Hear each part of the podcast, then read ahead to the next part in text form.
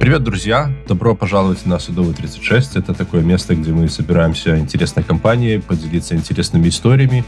У нас в гостях Аня. Аня связалась со мной, потому что она хотела рассказать очень интересную историю, и решила она поделиться ей, потому что у нас был другой гость, Даник. Даник, привет! Добрый день, Аня, расскажите, пожалуйста, про себя. Здравствуйте, Ганс. Здравствуйте, дорогие слушатели. Меня зовут Аня. Моя фамилия Сандер Моин. Моя девичья фамилия Чедия. Я сейчас живу в Швейцарии, и у меня свое книжное издательство, где я издаю разных авторов. И недавно я решила также издать и собственную книгу, потому что вроде как сапожник должен быть со своими сапогами тоже. Вот. Моя книга автобиографическая, я в ней описываю свое детство в секте, как я это называю, это был деструктивный тоталитарный культ, он был создан в Советском Союзе, и об этом, пока я жила в России, я говорить боялась. Одну секунду быстренько забегая. Вы из России, да? И какие это примерно годы мы говорим? Да, я из России. Моя история описывает вторую половину 80-х годов. Я родилась в 74 ага. году, мне сейчас 47 лет. В, этой, в коммуне я э, провела 6 лет с 81 по 87 год. То есть ваши родители там были, правильно? Вы, то есть, по сути дела, родились там?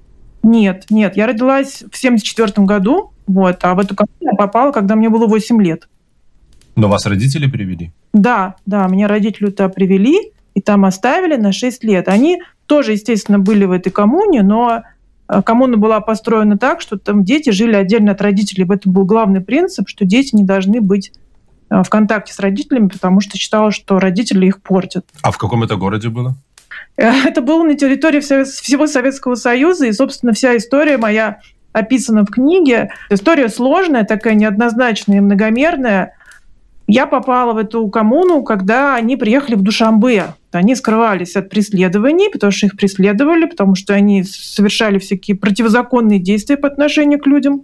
И в Душамбе жила моя бабушка, которая была преподавателем, профессором в Душамбинском университете была такая очень образованная женщина, и она примкнула к этой коммуне, ей все это показалось очень классным, прикольным, интересным и нужным. Она такая женщина была не только умный, но еще большой энтузиаст.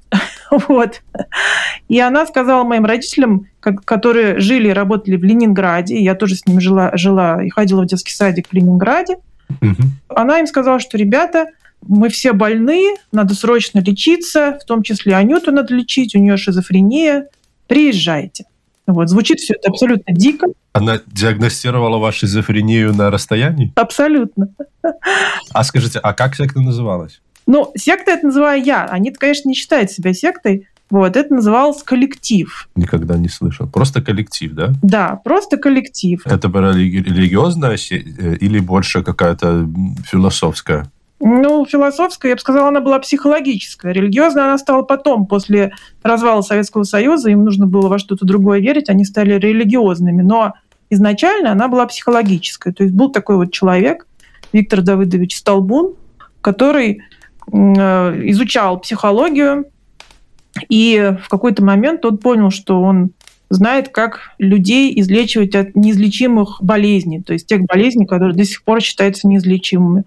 Вот. Он решил, что он может лечить шизофрению, наркоманию, алкоголизм и прочие серьезные психические отклонения. И он начал собирать э, людей в некую такую общину, где он им рассказывал, какой он великий, как он, как он хорош в качестве врача и психотерапевта. Все это было в Москве, в Подмосковье. К ним приезжало огромное количество, к нему э, на лечение приезжало огромное количество людей, в том числе из советской элиты. Почему вообще вся эта история такая странная и прикольная? Потому что туда было вовлечено огромное количество крутых таких известных э, всем русскоговорящим людям людей. Типа там у него лечился там Ролан Быков от алкоголизма, Эдуард Успенский, ага. Михаил Боярский. Я сейчас даже вот всех не припомню, но практически, не знаю, все, вся советская элита как, каким, каким-то образом имела к нему отношение. И его поддерживали. И через сарафанное радио его постоянно продвигали. Ну, можно сказать, что это было успешное лечение или это было шарлатанство, оплетенное в успешность? Ну, мое личное мнение, что это, было, что это была самая настоящая секта. Там оболванивали людей, издевались над ними, их унижали, э, вот, но люди считали, что это нормально, правильно, и всячески его возвеличивали и хвалили. Те условия, в которых ставил людей э, Столбун в этой группе, они были совершенно чудовищными, но у нас же, как считается в России, что чем хуже, тем лучше. Вот. Ага. Боль нас закаляет, да, оскорбления нас оттачивают в нас человеческое достоинство, но это было совершенно садистское, ненормальная ситуация и атмосфера во всех отношениях. Кроме того, он же воздействовал на людей медикаментозно, не только угу. психологически, но еще и медикаментозно. Вот. Но это была очень такая странная процедура, которой подвергались все. Я была ребенком, я этого не понимала, естественно. Меня это, ну, то есть для меня это была ежедневная норма, что вот на меня воздействовали хлоротилом. Хорошо, давайте вернемся тогда. Вашим родителям звонит из Душанбе бабушка и говорит, что нас всех нужно срочно лечить. И что дальше? Скажите, как вы попали в эту группу, где вы говорите только дети, где вы жили, какие условия проживания и, и, и как это было? Мы тогда жили в Ленинграде, и мои родители отправили меня к бабушке на летние каникулы, что было совершенно нормальным и ожидаемым, потому что меня отправляли к бабушке. Да, и я родилась в Душамбе у бабушки, то есть для меня это была родина, для меня это было что-то такое связанное только с теплом и родным гнездом, да. Поэтому я с удовольствием, конечно, согласилась. И я приехала к бабушке в родную квартиру и обнаружила эту квартирку. Ну, можете себе представить, такая маленькая квартирка совсем. Какие у нас в провинции квартирки? Там у нас такая сидячая ванна, махонькая кухонка. И там я обнаружила, живет много людей вдруг. Да, и все эти люди какие-то странные, грязные, все спали на полу, на каких-то грязных одеялах укрываясь одним одеялом. Ничего себе. У всех были вши, то есть прямо вот вши, понимаете? Вот. Но я тогда этого не понимала, да, они потом... Они у меня, естественно, тоже появились.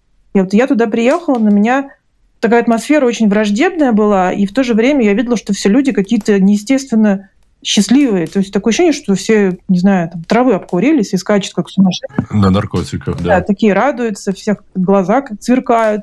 Это я сейчас так оцениваю ситуацию. Тогда мне все это было, конечно, непонятно. И бабушка при этом как обычно бабушки себя ведут по-другому, да, по отношению к родным внучкам. А она прям вот такая вдруг стала такая чужая, какая-то каменная. Меня, конечно, все это очень сильно впечатлило, вот, но деваться-то было некуда, мне было всего 8 лет. И, собственно, только исполнилось даже 8 лет.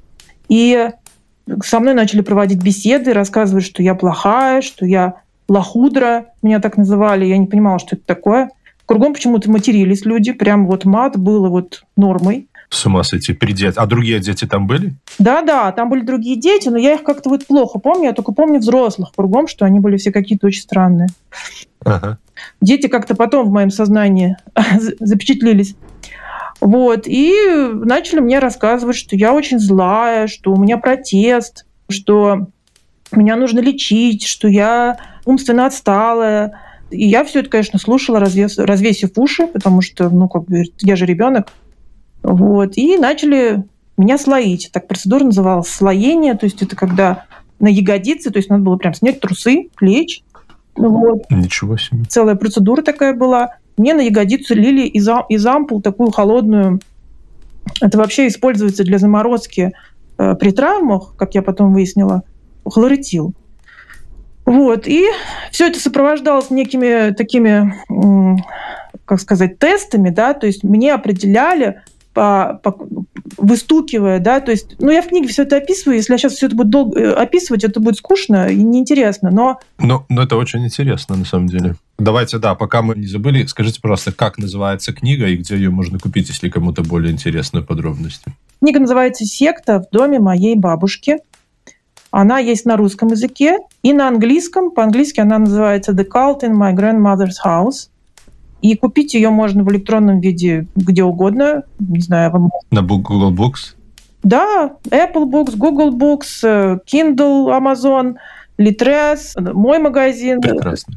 Мы добавим ссылку в описании обязательно, чтобы люди могли купить. И давайте тогда особо не вдаваясь в подробности, потому что я очень хочу поговорить о том, как была воспринята книга и какие были отзывы и какие были обсуждения этой книги. Но пока мне хотелось бы все-таки э, побольше узнать, может быть, не в таких деталях, больше в общих чертах. То есть вы остались жить в этой квартире следующие шесть лет? Следующие шесть лет э, мы кочевали по всему Советскому Союзу. То есть мы постоянно меняли квартиры, потому что нам говорили, вот этот главный столбун, он нам рассказывал, что за нами следят, что нас преследуют, что нас хотят уничтожить, убить, что мы должны скрываться. И мы вот все эти шесть лет, я была ребенком, я, естественно, во все это верила. Я знала, что вот мы живем в тайне от всех, и наша главная миссия была спасти мир от шизофрении. То есть лечили от шизофрении не только кто был там внутри, а считала, что вот нас вылечат, и мы должны лечить всех остальных. Родители уже были с вами тоже? Родители, они жили как бы отдельно в, во взрослом коллективе, но поскольку они должны были еще работать, да, и э, платить за меня какие-то взносы, да, за то, что я там есть, они, так сказать, частично работали, частично, когда все свое свободное время они посвящали вот этой деятельности. Вот. И позже, через там, по-моему, два или три года, они примкнули э, к официальной клинике, то есть в центре Питера, на территории Сергиева э, Невской лавры, нет, не Сергиева, а Александра Невской лавры, была открыта клиника, в которой работали официально э, все вот эти так называемые психологи, Столбон, мои родители тоже там. Вся моя семья там в итоге оказалась, тети, дяди и так далее – вот, то есть мне бежать-то было некуда. Вот, и э, в этой вот клинике официально работали они, и там как раз и принимали всю вот нашу элиту советскую. А, вот. И недавно даже вышел документальный фильм, после того, как вышла моя книга, э, журналисты сняли фильм расследование, в котором все это очень подробно рассказывается и про клинику, и про метод, и про э, вот этот вот Э, ну, то есть они восстановили события, потому что я сама многого не знаю, да, я же не журналист и не детектив, вот они очень много интересных подробностей про все это узнали. Это есть на Ютубе, можно посмотреть? Нет, они не на Ютубе, а это, это снято и выложено на платформе Премьер, российская платформа Премьер. Но в, свободно, в открытом доступе. То есть, э, если есть ссылка, то люди могут тоже посмотреть, если это интересно. Да, да? там целый, целый цикл называется секты, и в этом цикле есть вот этот документальный фильм. Хотя у меня такое ощущение, что э, этот фильм, как э, люди не хотят, чтобы, чтобы его показывали, потому что этот премьер все дальше и дальше эту, эту ссылку куда-то закапывает. Сначала она была легко доступна, а сейчас ее очень трудно найти, и складывается впечатление, что, не знаю, что-то что происходит, почему-то хотят от нее избавиться, что мне очень не нравится, но в то же время я не удивлена. Скажите, тогда давайте вернемся. Значит, вы э, живете в детском коллективе. Сколько с вами детей примерно? И вы постоянно переезжаете с одного места в другое, да? Да, да. Мы постоянно меняли э, штаб-квартиры, так скажем. Иногда мы жили, когда теплое время года, мы вообще жили так скажем, в лесах, в полях, в горах, э, в палатках, и мы передвигались по стране автостопом. То есть вот в те времена, 80-е годы, практически еще не было частных машин. Сейчас люди в это не могут поверить. Вот у меня дочка 16 лет, я ей рассказываю, представляешь, вот в Советском Союзе практически не было частников. То есть все движение по дорогам, по автотрассам огромной страны было организовано только на траках, то есть на ну, таких э, грузовых машинах, да. Ага. Вот. И поймать э, частника было практически невозможно. А мы же ловили машины, да, то есть автостопом передвигались. И мы передвигались на КАМАЗах, и на газиках, и иногда на, на тракторах. Вот. И мы покрывали огромные территории. Мы переезжали из Душамбе, например, в Мурманск. Или из Мурманска там в Новосибирск. И то есть там по 3-4 тысячи километров мы должны были отмахать с огромными рюкзаками, скрывались мы там в таких перевалочных пунктах, где-нибудь там под мостами, где мы только не ночевали. Иногда мы передвигались, не знаю, на поездах, в товарных вагонах, в тамбурах. И все это, естественно, без денег. То есть денег у нас практически никогда не было. Мы должны были, не знаю, выпрашивать, то есть выживать. Сколько было у вас человек? А нас всех делили на пары и тройки. То есть столбун. Всем этим руководил столбун, да, то есть это же все было не спонтанно, все это было очень как сказать, такая маленькая армия, да, то есть была жесткая дисциплина, нас контролировали буквально там каждую секунду, у нас никогда не было свободного времени, нас постоянно лечили, за нами постоянно следили. И вот эти вот туры, да, по стране, как мы это называли, гастроли или походы, они тоже были четко сорганизованы. Нас всех делили на пары тройки, и у всегда у всего была терапевтическая цель какая-то. Вот. В парах тройках был ведущий, который следил за ведомым я всегда была ведомой. Вот, потому что я всегда была плохой, неправильной девочкой, меня все время лечили. Ну, видимо, так и не вылечили. вот. И да, и вот мы так парами-тройками передвигались по всей стране в теплое время года. А когда холодно? Когда холодно, мы где-то, где-то так сказать, перезимовывали. На какой-то штаб-квартире? Да. Либо это был, не знаю, там, где-то в Душамбе, либо Подмосковье, либо там, не знаю, Чебоксары, Устинов, очень много городов. И это были какие-то заброшенные школы, какие-то клубы, какие-то дома культуры. У нас еще был театр, хор. То есть мы прямо официально гастролировали по стране. Нас как-то показывали даже по Первому каналу в советское время. Можете себе представить? Ничего себе. Да. Ну, я так понимаю, что ни о какой школе речь даже не идет, правильно? Неправильно. У нас была школа. Мы в общем, на самом деле история очень сложная, очень... И, эм, ну и так, я какими-то фрагментами попытаюсь рассказать. В первый год, когда это попало, то есть это был мой третий класс, мы провели э, в детской тюрьме. Причем в пол, на полном серьезе. Это была Ничего себе. Э, в Душамбе э, был интернат для малолетних мальчиков-преступников. Наш, значит, Виктор Давидович Столбун договорился через всякие там правительственные круги, круги, потому что он был очень, как это сказать, well connected, со связями. А вот. Угу. Он договорился с директором этого интерната, его звали Кучкаров, очень хорошо помню, что мы там будем жить, и мы проведем учебный эксперимент и покажем всему миру, какие мы вундеркинды.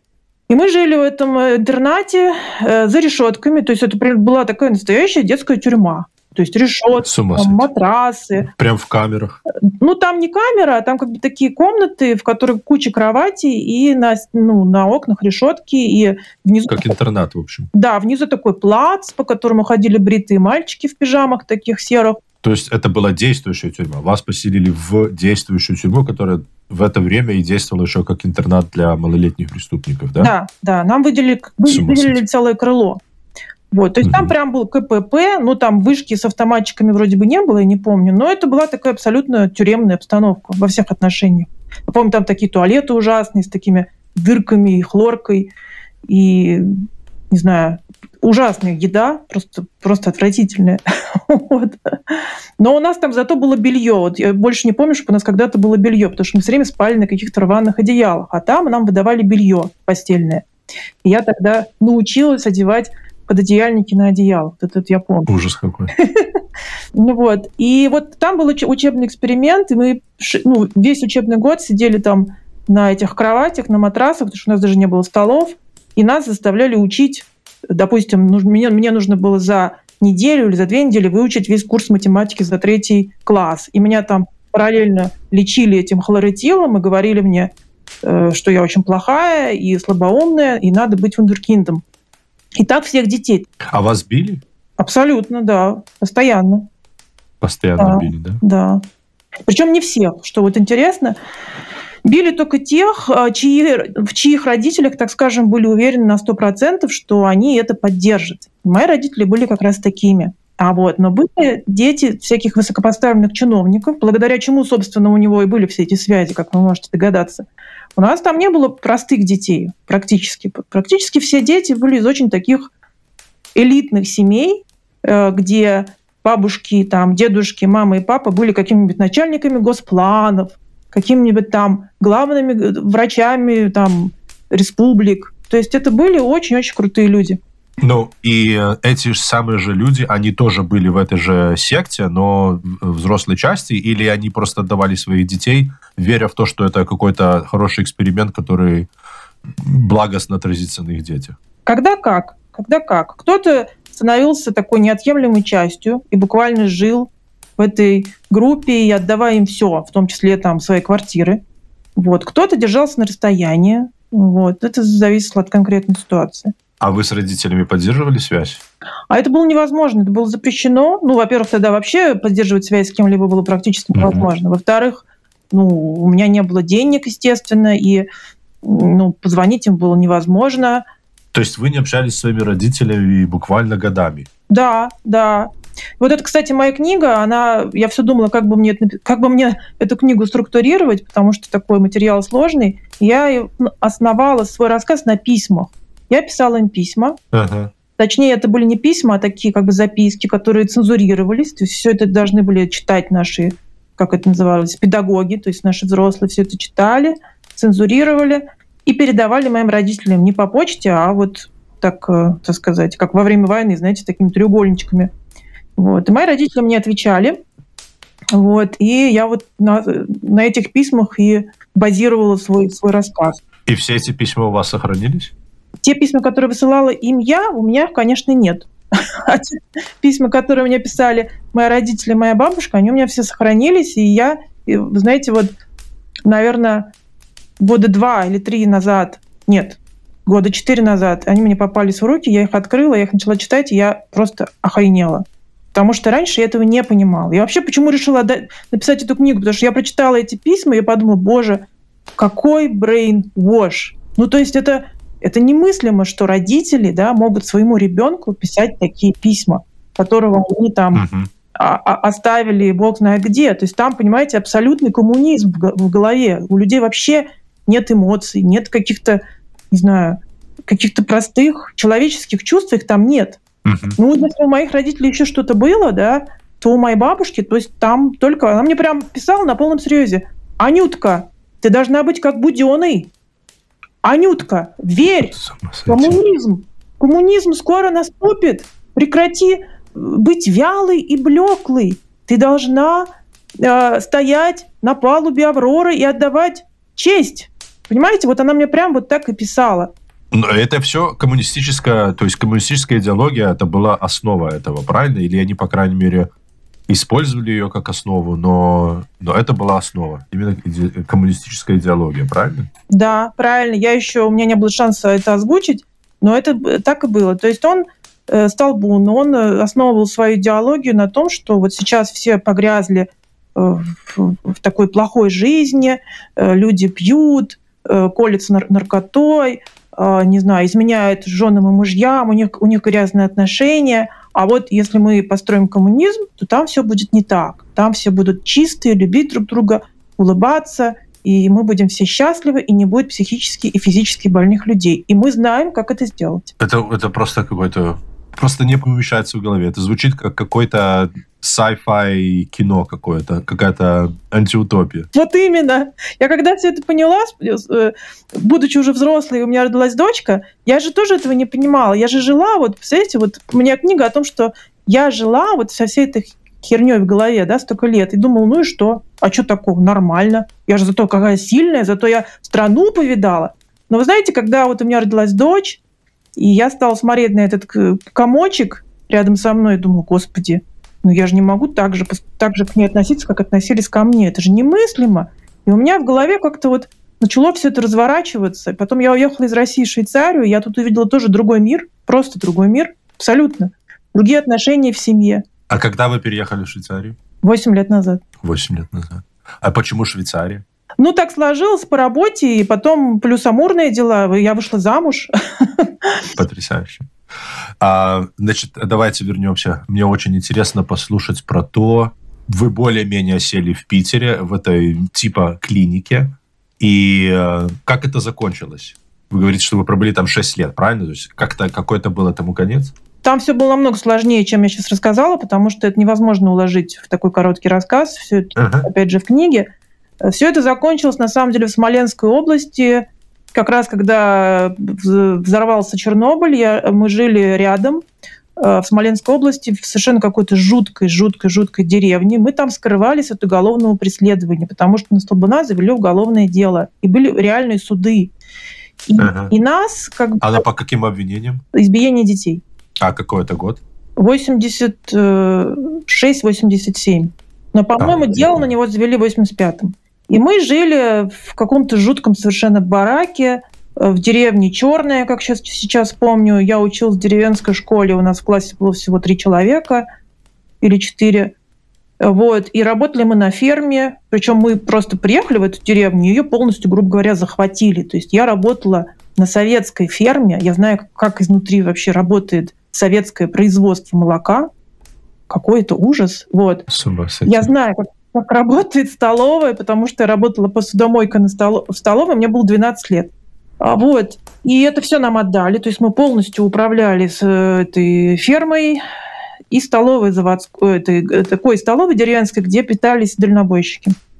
И я помню, что, ну, кроме того, что мы бесконечно работали как рабы, ночами мы репетировали спектакли, пели комсомольские песни в хоре, и также по ночам у нашего главного, да, Столбуна, у него по ночам обычно случались такие, как сказать, приступы, когда ему хотелось всем рассказывать э, про его, так сказать, философию. Да. Нас, нас по ночам обычно будили и кричали «все на беседу!»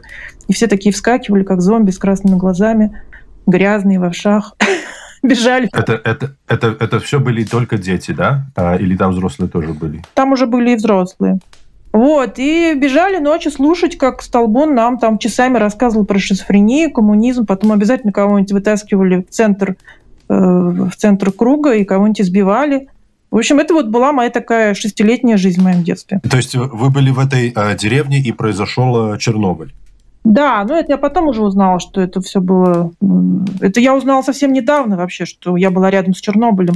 Это я просто к слову сказала. Но вот в этой деревне все закончилось тем, что я помню, меня бабушка позвала, потому что там даже и бабушка моя была, и сказала, что Аня, у нас совсем прижали враги, потому что мы же все время жили в окружении врагов, и чтобы как-то себя обезопасить, тебе нужно ненадолго уехать к маме, потому что, что иначе нас всех могут как бы взять в тюрьму, э, ну, захватить. Вот.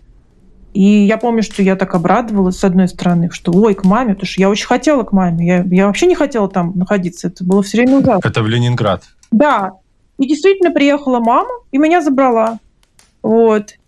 И, и все. И так я оказалась, мне было 13 лет, в 87 году я оказалась дома, и потом я, конечно, там списывалась и с бабушкой, и ездила к ним.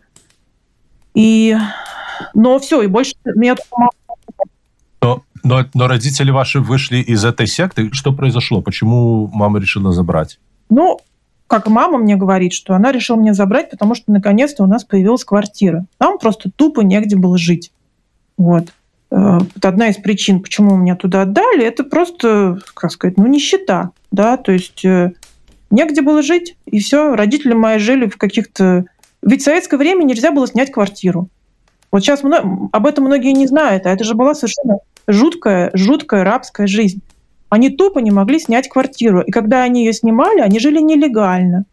А жить с ребенком, с маленьким, было очень сложно. Э, нелегально, как вы догадываетесь. И вообще... А вы были одна, одна, один ребенок в семье, да? Да, да. Вот. То есть вплоть до того, что они ну, иногда были вынуждены потихоньку жить на работе прямо. Можете себе представить, в советское время они были геологами. Ага. Это же все, а, они паслись КГБ. Каждую минуту, каждую секунду КГБ за ними ходило. И тут они раз и живут на работе потихоньку. Это были вообще жуткие времена. Времена какого-то бесконечного обмана государства и, и всех, и вся. То есть мы все жили во вранье. Но потом вы, ваши родители нашли квартиру, и тогда забрали вас к себе. И все, и вы больше не возвращались, не общались никак с этой сектой? К сожалению, это не так. Я была вынуждена к ним возвращаться и общаться. Почему? Потому что там остался мой дядя, и он там прожил 25 лет. Там люди, ну, как бы они, э, люди там их засасывало абсолютно, потому что, к сожалению, один из признаков секты в том, что когда людей туда привлекают, да, они полностью этих людей отрезают от каких-либо внешних контактов, и им потом просто некуда идти. Вот, у них нет ни денег, ни каких-то навыков выживания в, в обществе, да, то есть они становятся абсолютно полностью зависимыми от, от этой группы. И, ну, и эта группа их еще как-то преследует, осуждает за то, что они уходят? Или сам просто факт того, что некуда пойти, удерживает людей в группе? Ну, можно сказать, что, конечно, они осуждают. Я, ну... ну, просто в случае с Даником там было прям родители пишут, что ты для меня умер. То есть очень, очень серьезное, не просто осуждение, а просто очень серьезное, целенаправленное, насильственное удержание в моральном плане, понимаете? Конечно, понимаю. То есть такая, такой, такой элемент был и в этом, в, в этом коллективе тоже, или или просто люди даже не пытались уходить, потому что не было возможности жить отдельно от, от, от, этого, от этой секты в обычном мире?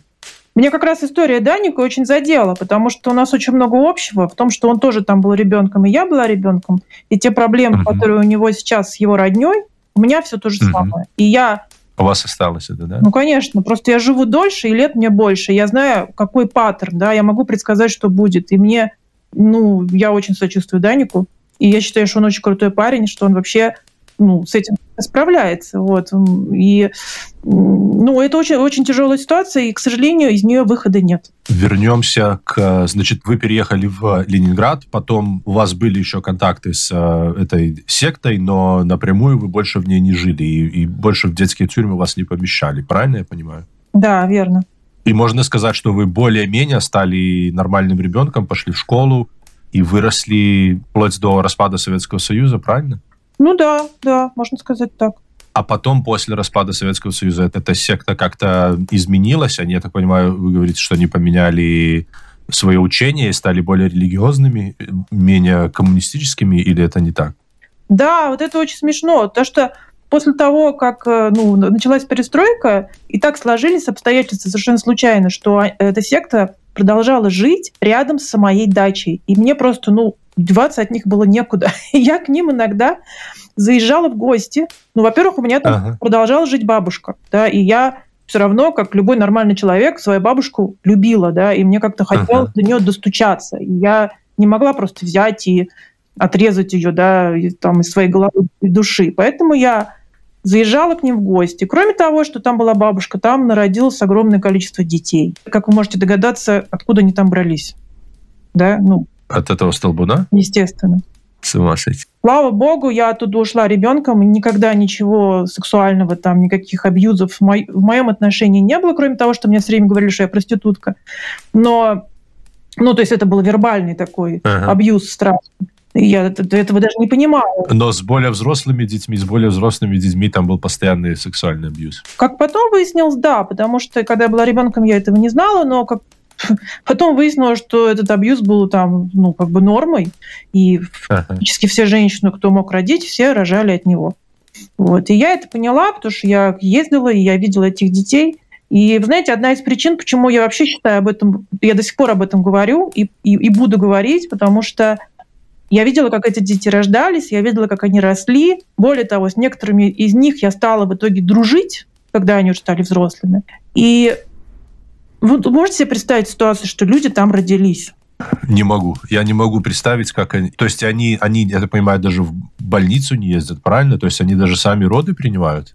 Ну, самое смешное, что когда вот совсем все плохо, все-таки они к больнице, ну, в больнице обращаются. Вот. Едут, да? Да, но все равно там, скажем так, гигиена на, на таком уровне, да, и представление о том вообще, э, какие есть научные достижения в этом мире. То есть они очень-очень-очень как сказать, ретарды, да, то есть они абсолютно очень невежественные люди все. Ну и дети, естественно, вырастают в таких условиях. А нормального человеческого детского развития там даже речи о нем не может быть. Абсолютно. Там были смерти, там были совершенно страшные заболевания, жуткие травмы.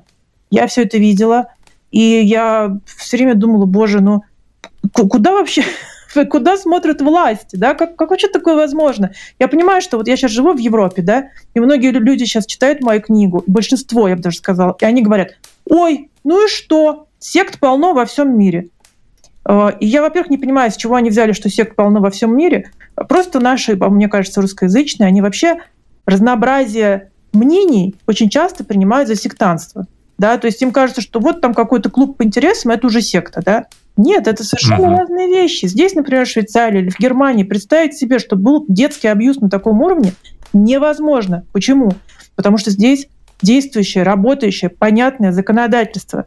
Если ребенок приезжает жить в нашу деревню, вот я живу в Альпах, да, казалось бы, у черта на куличиках, здесь все за все, друг за другом следят. Представить себе, что мой ребенок будет ходить в овшах, чтобы я его там, не знаю, избивала регулярно, рассказывала там про пользу коммунизма, это невозможно, потому что это, ну, это будет понятно, и ко мне придет полиция. И так и должно быть.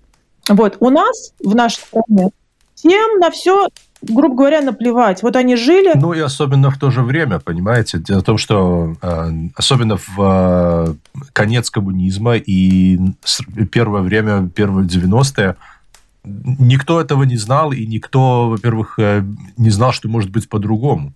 И все думали, что, ну, ну подумаешь, секта, секта, никто не держит, хочешь, выйди. Я думаю, что люди, которые не были э, этой частью секты, они не понимали и не осознавали вообще, что именно там происходит. Ну, ну я рос э, э чуть позже, но я про деструктивные такого рода такие тоталь, тотальные секты, ну, я про них только слышал э, там по телевизору или там в Ютубе, условно говоря. Но я не знаю никого до того, как я познакомился с Даником, кто был э, в секте или кто знает кого-то, кто был в секте. То есть э, об этом просто не говорили, мне кажется, тоже. Ну да. Особенно в то время. Да. Скажите, значит, вы живете в Питере, вы выросли, потом вы попали в Швейцарию и уже потом решили публиковать книгу? Я публиковала свои воспоминания в первый раз в живом журнале. И это было а, уже 15, нет, 12 лет назад, когда я впервые уехала из России. Я очень хотела уехать из России. И угу. у меня первая попытка была неудачная. Я уехала на Кипр и думала, что я там останусь, но я не сдюжила. Это было довольно сложно, потому что я была матерью-одиночкой, меня никто не поддерживал. Но я воспользовалась тогда ситуацией, впервые начала дышать свободно, и я воспользовалась... Ну, у меня был ЖЖ такой довольно популярный, и я в нем стала публиковать свои воспоминания. Я, честно говоря, офигела. Это был такой взрыв интереса к моему журналу, не, ну, я не ожидала, что это будет так интересно, потому что я привыкла, что всем на все наплевать. Вот. Сколько раз я пыталась, когда я жила в Москве, об этом говорить, с кем-то там рассуждать, делиться. Но меня все рассмотрели как на сумасшедшую, да, либо рассушань. Ведь у нас своих проблем полно. ну вот. Да, интернет, конечно, в этом плане это очень удобная вещь, потому что найти людей, которым это интересно, достаточно легко и от, открывает возможности для связи с людьми, которые без интернета просто невозможно. Абсолютно. Я считаю, что интернет это очень крутая штука, и если пользоваться ей умом, это огромное-огромное благо. В общем, а, вам, а, вы ведете ЖЖ, а, вы получаете много интереса, и э, что заставляет написать книгу, или это еще сильно рано? Да, книгу я написала намного позже, только вот сейчас, живя в Швейцарии, когда я открыла свое издательство. Одна из причин, почему я вообще решила открыть свое издательство, потому что я считаю, что таких историй, как у меня, очень много. Но но люди, которые живут в России, да, или мыслят теми, все теми же российскими мерками, да, они не умеют, они боятся открыть рта. Э, они... И мне одна из моих миссий, да, это, это помочь людям научиться рассказывать о своих эмоциях, проблемах, Э, и вот, кстати, история Даника меня очень, этим очень привлекла. Я, кстати, с ним уже сотрудничаю, мы уже пишем с ним вместе. Серьезно, вы Даника не знали до того, как вы послушали шоу? Да, это, это заслуга вас. Мне просто кто-то из моих да. фолловеров в Инстаграме скинул ссылку и написал, Аня, вы любите все про секты? Ну, в смысле, вы читаете все про секты? Вот интервью. Я прослушала и так узнала и о вас, и о Данике. Потрясающе. Это очень интересная история. Я не знал. Мне почему-то казалось, что вы с Даником были знакомы до моей с ним записи. Я очень рад это слышать. И как вы думаете, Даник тоже, может быть, напишет что-то типа книги или, или такого рода? Так он уже написал. Ну, он работает с моим редактором, у меня же команда. И Сейчас все это на этапе редакции, и мы издадим его историю. Пока Потрясающе. Точно не знаю, это будет прям отдельная книга или нет, но это вообще это планируется сборник. Это будет сборник, который будет называться, пока что рабочее название «Как я уходил из сект» или «Как уходить из сект». Вот. Ага. Личные истории. Там будет история Даника, э, история еще одной женщины, сейчас мы с ней работаем. И, возможно, моя история в такой, такой бриф, да, ну, кратенько. Но я хочу, чтобы это был прям, знаете, такой инструктаж для тех, кто не может вырваться из абьюза. Я понял. Просто инструкция, да. пошаговое действие, что делать, чего ожидать, э, чего бояться, чего не бояться. Да, абсолютно. Вот на личных э, примерах. Это потрясающе. И, э, и ваше издательство, оно занимается все истории, которые вы издаете, они такого рода? Ну, в принципе, да, у нас такая направленность. То вот как вырваться, и как, как во-первых, осознать, что ты находишься вот в этом ужасе, да, потому что очень многие это вообще не понимают. Ну, то есть э, даже близко. Просто они живут, угу. и для них это норма. Вот. Я понимаю. Самое главное это, это понять, это продиагностировать ситуацию, сказать, что, ребят, вот это вот так. Угу. И, и когда ты диагностируешь эту ситуацию, ты понимаешь, что это так, вот так, как есть, потом ты уже принимаешь решение, хочешь ты этого, от этого избавляться или нет, это уже другой вопрос. И моя книга, ее задача была как раз такая. И я очень рада, потому что я получаю отзывы от людей, которые благодаря моей книге, они прям мне так и говорят. они поменяли свою жизнь. Это э, потрясающе. Э, но вы говорили, что не все воспринимают ваши книги положительно, и есть и негативные комментарии в ваших книгах, правильно? И вашей вообще деятельности, истории, которую вы рассказываете. Есть, и это связано в первую очередь с тем, что я в своей книге провожу параллели и связываю очень э, настырно историю возникновения секты с историей Советского Союза. Я абсолютно убеждена, что такого рода секта не могла возникнуть в стране, в которой бы не было советского режима. Вот. Я считаю, что политический строй, который был в Советском Союзе, собственно, с тех пор мало что изменилось, но тем не менее, да, он породил вот такого рода общину. Он породил такого рода лидера, столбуна, и он породил такого рода людей, которые как слепые бараны за этим шли и продолжают идти. Можно сказать, что, в принципе, так, если подумать, история Советского Союза очень интересная. И когда она зарождалась, вот так вот, если проводить совсем толстые параллели, то можно сказать, что вообще сама советская власть это, можно сказать, что деструктивная секта. Это деструктивная секта, которая захватила власть в целой стране. Нет? Именно это я в книге и утверждаю. И именно это вызывает у людей бурный протест и э, абсолютное негодование. И большинство отзывов, если вы увидите, посмотрите по ссылке на Литрейси, угу. большинство отзывов ну, вот именно такого рода. Ах, как она смеет. То есть пишут, да, бедный ребенок, это ужасно. Но как она смеет так плохо говорить о Советском Союзе? Вот это вот главное. Осуждать советский строй. Да. Скажите, а расскажите про Столбуна немного. Что с ним стало, в конце концов? А, я тут быстренько зашел на Википедию. Он умер в 2003 году. Но и вы говорите, его осудили, и о нем осталось мнение, как о лжеученом и лидере секты, или как о полусвятом, которого не так поняли? Очень хороший вопрос. Во-первых, на Вики... Э, статья в Википедии появилась после выхода моей книги, чему я очень рада, потому что до этого о нем никто ничего не знал. С одной стороны, я совсем не хотела привлекать к нему внимание, потому что я не считаю, что он этого достоин. Да? Но с другой стороны, у него так много детей, которые считают его великим, что я считаю, что нет, пусть он станет известным, но только слава его должна зиждиться на его, ну, так сказать, настоящих ну, на том, что на самом деле он был злодей. На том, кем он был. Да, да. да. А сколько, вы думаете, у него примерно детей осталось? Ну, я думаю, минимум 30. Минимум. Минимум 30. Минимум. Ну, а так, может, и все 50. И наверняка есть дети, которые даже не знают, что Столбун их отец. Ну, возможно, этого я не знаю. Но я знаю очень много детей, которые, этого, которые это знают, и их отношение к этому очень неоднозначное. То есть неоднозначное, но вы говорите, есть и те, которые прям, несмотря ни на что, считают его хорошим человеком? Конечно, конечно. С этим же жить намного проще и легче.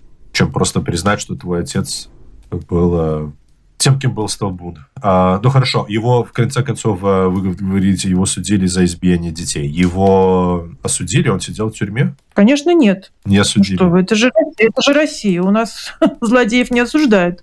У нас их, наоборот, на руках носят и считают мучениками.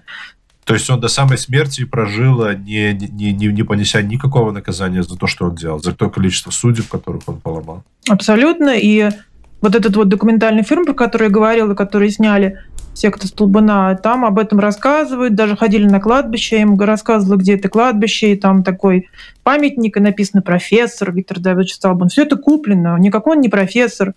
Вот. Но все это красуется, и, и он продолжает, да. А сейчас эта секта Столбуна есть? Они в центре Москвы, да. То есть они существуют по-прежнему? Да, да, предоставляют свои услуги. Они работают в туберкулезном диспансере, лечат людей от туберкулеза, наверное, от коронавируса, я не удивлюсь. Вот. В Фейсбуке они, то есть как бы они продолжают также существовать. У него куча, куча последователей, которые очень уважают его, так сказать, подход. И э, а какова их реакция на, на, на вашу публикацию? А я не знаю. Или они вообще не, не читают, и они даже не знают, что эти книги вышли? Я уверена, что они это знают, в этом не сомневаюсь на секунды, потому что они всегда понимали, что я человек со своим мнением. Собственно, поэтому меня все время называли проституткой и били. Вот, даже когда я была ребенком, да, я как-то, ну, не знаю, наверное, как-то уже тогда проявляла в себе какие-то, ну, какое-то человеческое достоинство, да, потому что если у тебя его нет, то тогда ты становишься жертвой. А я, у меня так и не получилось ей стать. Вот, и я помню, что я к ним приезжала, когда бабушка умерла. А они ее, конечно, сгнобили, у них там все умирали. Они сгнобили бабушку этим своим хлоротилом. У нее был рак. Я к ней приезжала, когда она умирала. И потом, когда она умерла тоже. И я просто, ох, не знаю, не знаю, конечно, так нельзя говорить. Если бы у меня было огнестрельное оружие, я бы всех там положила. Но это Согласен. ужасно. Они настолько вот... Ну, понимаете, вот люди, вот у них, у них стеклянные глаза. Они угу. абсолютно... Как зомби. Да, они абсолютно как зомби. И потом они перестали использовать хлоротил, они стали заниматься тем, что они воздействуют на вот эти точки. Причем эти точки все находятся в вагинальных, э, ну, то есть между ног, да, а, они воздействуют электрическими, электрическими какими-то э, машинками. Вот. И главная их цель, да, мы же про метод так и не говорили, но все это у меня в книге есть, их главная цель — снять агрессию и протест. То есть это прям вот все эти шесть лет, сколько я там не была, да, все говорят, у тебя агрессия, у тебя протест. Блин, конечно, у меня протест. А как, а как еще Если это, все да. это реагировать, да?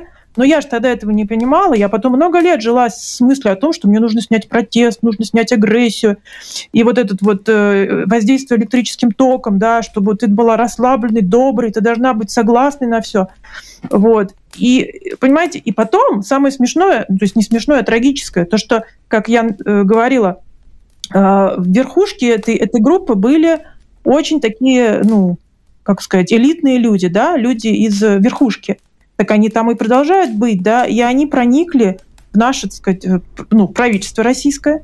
Вот, там, на самом деле, куча фамилий и историй, я в Фейсбуке об этом часто пишу, там периодически скандалы, там какие-то у нас были выборы в Москву, я тоже в своем Фейсбуке написала, ребят, понимаете, кто у нас в московском правительстве? Там, там люди, которые слоятся. И они да, через какое-то время, да, там депутат в Мосгордуму, она прям появилась в СМИ с призывом «надо гасить агрессию». Я говорю, ребят, это, блин, это, блин, столбуновская лексика, вы просто этого не знаете, потому что это секта. Понимаете, это звучит невероятно, но это так. Они продолжают до сих пор слоиться и снимать у себя агрессию и у других. Понимаете, они лечат людей. К ним приходит человек и говорит, у меня рак, последняя стадия. О, у тебя агрессия. Дай-ка я тебе ее сниму. У тебя рак, потому что у тебя агрессия. У тебя коронавирус, потому что у тебя агрессия. Они у всех видят агрессию, у всех ее снимают слоением. Понимаете? Так, еще раз, э, слоение это, это какой-то процесс с ягодицами, вы говорите? Да. Там на ягодицах mm. есть какие-то точки, которые Столбун открыл, как они там называются, там Захарин и Геда. И вот на эти точки нужно, нужно воздействовать либо током, либо холодом, и тогда у человека снимается агрессия. Вот. А когда он снимает агрессию, у него автоматически проходят все соматические заболевания. Вот это вот Фактически, фактически суть всего метода.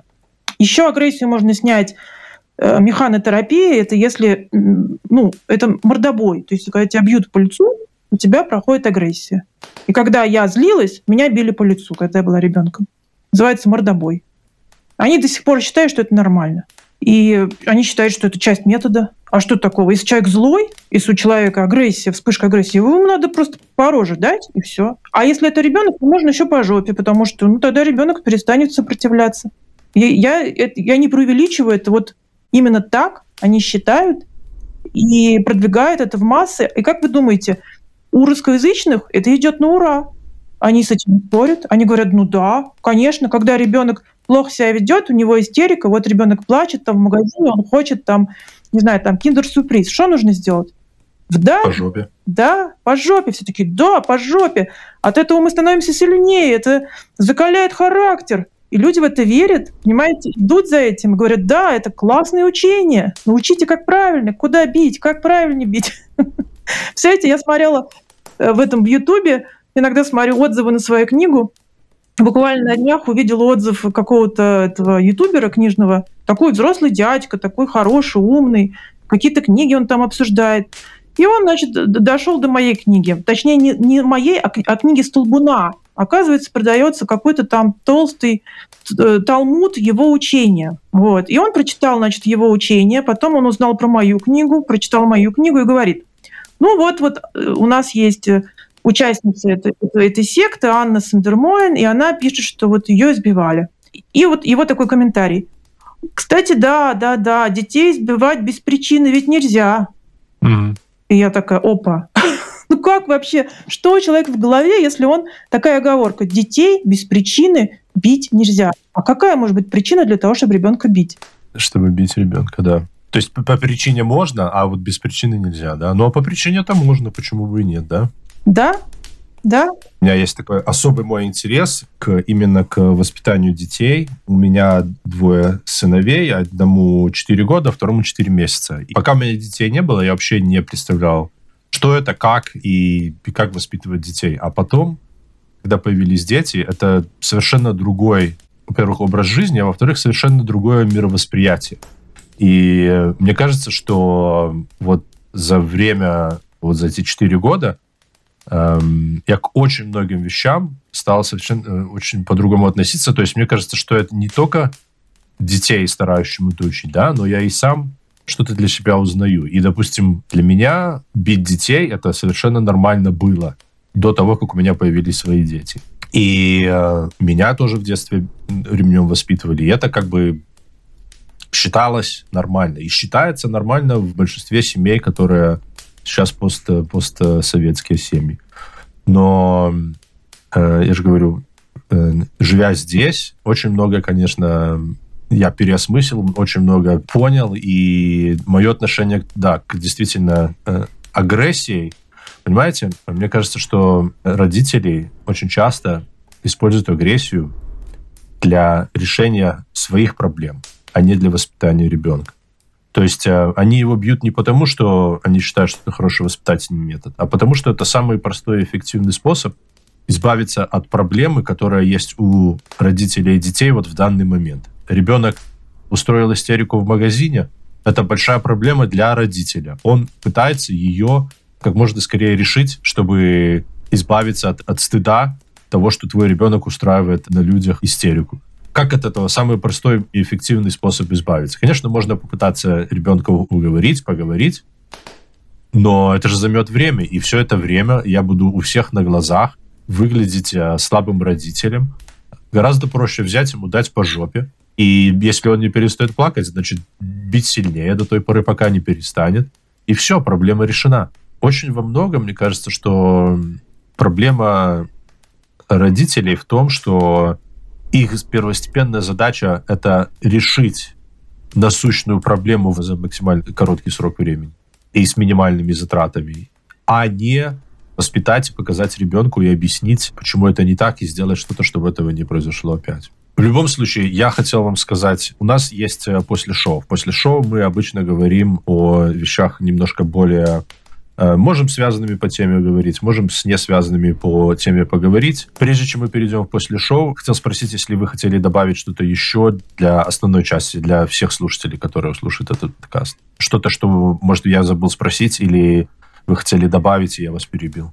Ну, наверное, я только прокомментирую ваши последние слова о, о воспитании, да, и о том, что бить детей или нет. А, мне кажется, что все на самом деле проще, да. То есть то, что вы говорите, я с этим согласна, но все еще проще. Просто на законодательном уровне это нужно запрещать. Это никак не должно вообще приниматься во внимание. Кого там, э, кто что знает, кто что не знает, у кого-то нервы расшатаны, у кого-то просто какие-то садистские наклонности, да. Вне зависимости от причины, должно быть любое причинение боли ребенку должно быть э, наказуемо. Абсолютно. Просто на этом должно строиться законодательство стран. Вот и все. И соседи тупо должны следить за, за другими. Как бы это не, некрасиво звучало, да, но тем не менее так должно работать, да. А они как-то сами сектанты интересовались. Я прошу прощения тут за звуки. Ничего. Вот. Ничего. И мне кажется, что я получила звонок от них, просто они в этом не признались. В общем, мне позвонила женщина, точнее, она мне там написала в Инстаграм, говорит, а можно я с вами пообщаюсь? Я вот тоже там была. Я говорю, ну, конечно, я с удовольствием общаюсь, тем более с теми, кто там был, да. Мне всегда интересно сопоставить наши впечатления, потому что иногда я думаю, господи, может, я драматизирую, да. Угу. Вот. И я еще, кстати, не рассказала про Таню Успенскую, дочку Эдуарда Успенского, ведь вся эта буча началась еще и благодаря ей, потому что она в какой-то момент тоже выступила, да, а она человек публичный и сказала, что мой папа был сектант, да, и потому что мы там были с Таней Успенской в этой секте, mm-hmm. как и с другими детьми знаменитостей. Я тоже об этом, об этом еще не успела сказать. Но это ладно, это тогда уже другая история. Так вот, эта женщина мне позвонила и говорит, Анна, я прочитала вашу книжку, мне она очень понравилась, но мне кажется, что вам нужно рассмотреть вариант написания другой книги. Я говорю, а почему? Она говорит, ну потому что есть вещи, о которых говорить вообще как-то не, не нужно. Я говорю, а о каких вещах не нужно говорить? Она говорит, ну зачем вы пишете о том, что там били детей? Я говорю, ну потому что это, это правда, это то, что происходило с мной, с другими детьми, и со взрослыми, там и взрослых били. Она говорит, ну это же не главное. Я говорю, ну как не главное? Я а говорю, что главное? Я говорю, а подождите, говорю, а вы там э, были? Ну, она говорит, да, да, я там жила вместе со своей дочкой. Я говорю, а вашу дочку били? Нет. Я говорю, хорошо. А вы видели, как били других детей? Да. Я говорю, и что, ну, как бы у вас не вызывает никаких эмоций, каких-то, как, какой-то ответной реакции? Ну, мою же дочку не били. И все, mm-hmm. понимаете? Моя хата с краю. Mm-hmm. После этого я понимаю, что ну вот о чем еще можно говорить. И я абсолютно убеждена, что она была от них, что это был такой засланный казачок. Просто я это слышала по, неким, по некоторым, знаете, словечкам, которые приняты именно там, да, то есть другие люди uh-huh. используют. Вот. Но вот это такой вот показатель того, что людям вообще не приходит в голову, что бить нельзя. Они вообще это даже не рассматривают как некую проблему. Понимаете? Потом у меня был брак, это уже, знаете, другая история, в которой муж меня тоже бил. И вы знаете, ага. когда я пришла к своим родителям с синяками, они, как вы думаете, как они отреагировали? Они сказали, бьет, значит, любит, значит, Конечно, ты сама виновата. Да, да, они, они хихикали надо мной. Когда я попадала в такие ситуации, это, ужас. Жизни, когда это ужасно. меня избивали. Понимаете, поэтому тут вообще рассуждать о каких-то там идеологиях, там, хлоротилах, о каких-то там, uh-huh. не знаю, там попутках, как мы путешествовали, там, ну, то есть о коммунизме, это даже просто даже неинтересно, это смешно. Нужно говорить просто uh-huh. о таких простых вещах, что бить нельзя, не только детей, вообще никого бить нельзя. Вот и все. И на этом разговор закончен. Но, к сожалению, в нашем русскоязычном сооб... Э, мире, да, и российском, и СНГ, у людей до сих пор такой образ мысли, такой склад ума, что они считают, а что такого? Что такого? Ну, конечно, детей без причины бить нельзя, а если есть причина, то можно и даже нужно. Угу. Вот о чем надо говорить. Вот, наверное, это единственное, что о чем стоит говорить, что я хотела добавить. Большое спасибо, Анна. Большое спасибо, что вы пришли. Данику спасибо за то, что он как бы натолкнул и меня, и вас на, на запись этого э, выпуска. Большое спасибо вам за ваше терпение. Я знаю, что мы связались с вами достаточно давно, но у меня тут и ребенок, и другие дела, и мы все никак с вами не могли списаться. Спасибо вам, что как бы настаивали, и что мы в конечном итоге нам это удалось сделать. Я хочу поблагодарить наших слушателей за то, что нас слушают, как всегда. Не стесняйтесь, делитесь этими выпусками. Особенно этим, потому что это один из тех выпусков, которые, ну, мне кажется, есть смысл поделиться. Одно дело, когда мы рассказываем какую-то историю полуюмористическую, которая, может быть, и нет смысла делиться, а это вещи, мне кажется, о которых люди должны знать. Это вещи, которые большинство из нас просто не представляют, что они есть, что они проходят рядом с нами, вокруг нас, или происходили, происходят сейчас. И чем больше об этом людей узнают, тем, мне кажется, лучше. Я обязательно зайдите в шоу-ноты в описании к этому выпуску и посмотрите, я ставлю ссылки на и э, Анину книгу, и э, документальные фильмы, может быть, даже на ваш ЖЖ, если он еще есть, она оставит ссылки, потому что мне кажется, что тема действительно очень большая, и за час ее описать будет нелегко. С вами, если у вас еще время, с вашего позволения, я хотел бы быстренько в после шоу записаться. Всем э, остальным, кто нас еще не поддерживает по какой-то причине на Патреоне и не получает наше после шоу, я не знаю, почему вы это делаете. Я думаю, что за 1 доллар и выше вы можете получать, по-моему, это очень хороший дел, получать доступ к нашим прочим ништякам, включая после шоу. Очень рекомендую вам это сделать. Но в любом случае, спасибо, что вы нас слушаете, поддерживаете, и до новых встреч на Садовой 36. Спасибо. Спасибо вам.